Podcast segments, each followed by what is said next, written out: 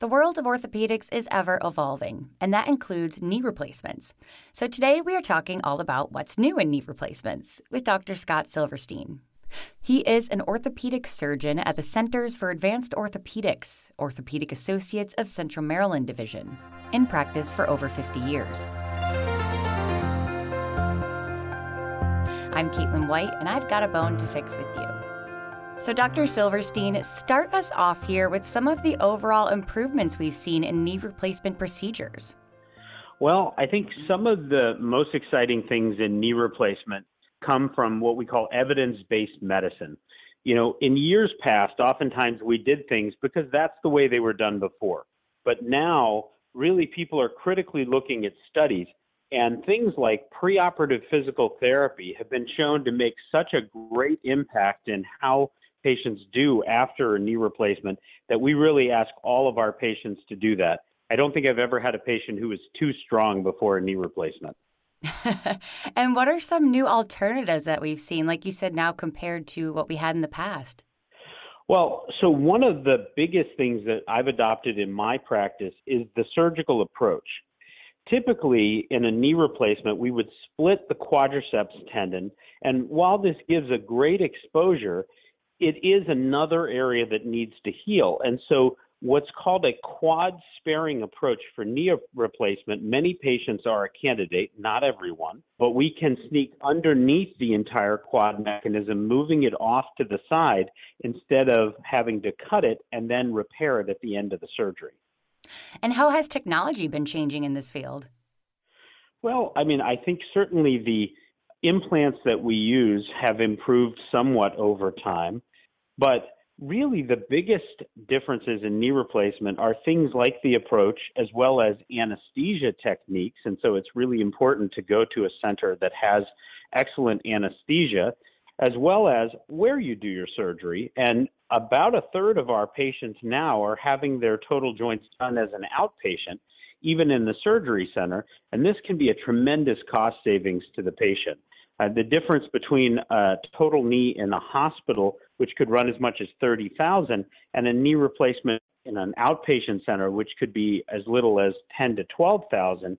Obviously, if you have a deductible or a copay, this could be a big difference in your bill, and you wind up with the same implant from the same surgeon. Now, talking about patients, why are these advancements so important to their care? So the main goal is to get people up and moving as quickly as possible after surgery. When I started 20 years ago, the patients spend the first couple days in bed and really they were awash. And we had things like blood clots and bed sores and pneumonia that we really see much, much, much more rarely now. So we really want to get you up right away. And that's where the physical therapy, the pain control through anesthesia are so important.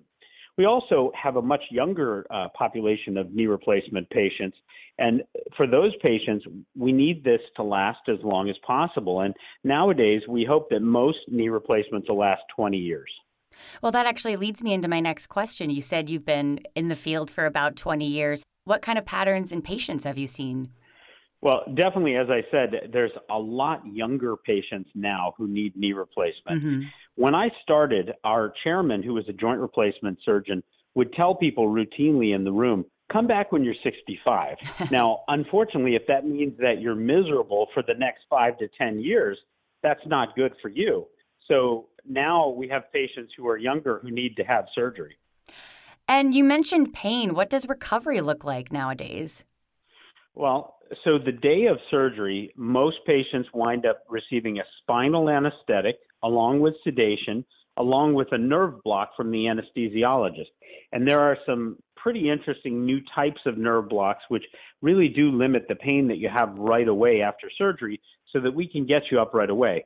Most patients who have their surgery in the morning are up and moving around before lunch. Oh, wow, that's pretty incredible.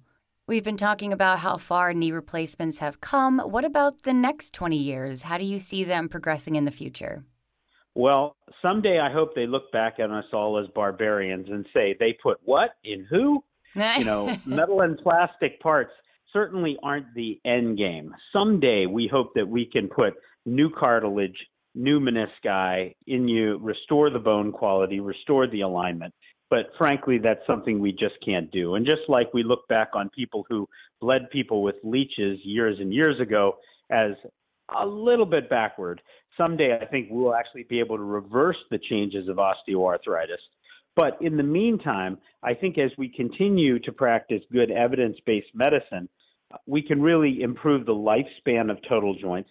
We can prepare people for total joints much more quickly and have them more ready to undergo the surgery. And, you know, it's really all about knowing what you're getting into. And so the preoperative physical therapy in particular gets people off to a flying start. So, talking about different alternatives and where we are now, how do you feel about robotics and knee replacements? So, I think robotics in medicine is a really, really cool idea that as of yet does not have any proven benefit. Mm. Unfortunately, all the studies that have really been done so far show that it does add cost to the procedure, but it doesn't necessarily improve anything besides how the initial x ray looks. We all hope that eventually it'll lead to better outcomes, knee replacements that hurt less, and knee replacements that last longer. But unfortunately, it hasn't been anything but a very good marketing tool for some practices. So we really don't advocate using that at this time.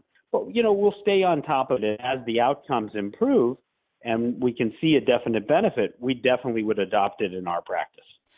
So we're talking about all these different kinds of knee replacement, but backing up a bit, how does someone know they need a knee replacement at all? Well, so it's definitely important that you've tried all the first steps. Knee replacement is the last stage in terms of your treatment. And many things from physical therapy to braces to medications and even injections can be helpful. Nowadays, we're doing cortisone to hyaluronic acid injections that can give patients relief. We're also doing newer regenerative medicine injections like PRP and stem cells. Unfortunately, as much as we'd like them to truly be regenerative, not at least not at this point.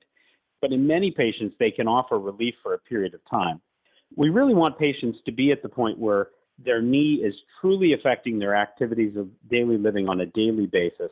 And when it gets to that point and you've tried everything else and your x ray is bone on bone, that's when it's time for us to go ahead together and make the decision and replace your knee. Well, Dr. Silverstein, is there anything else you'd like patients to know about where knee replacements are right now? Well, I think when you're choosing a surgeon, I'm not going to sit here and tell you that there aren't a number of other great surgeons in the area. But in our practice, we're a private practice. That means that your surgeon is doing your surgery every time. And that makes all the difference. If you go to an academic institution, the residents and fellows may be doing a significant, if not all, of the surgery. That's not the case at CAO in Orthopedic Associates of Central Maryland. I'm 20 years in practice. My partners also have vast experience, and we can do the knee and do it right every time. Well, thank you for joining us today. That was Dr. Scott Silverstein, an orthopedic surgeon at the Orthopedic Associates of Central Maryland Division. Find more about us online at mdbonedocs.com. And please remember to share and subscribe to this podcast.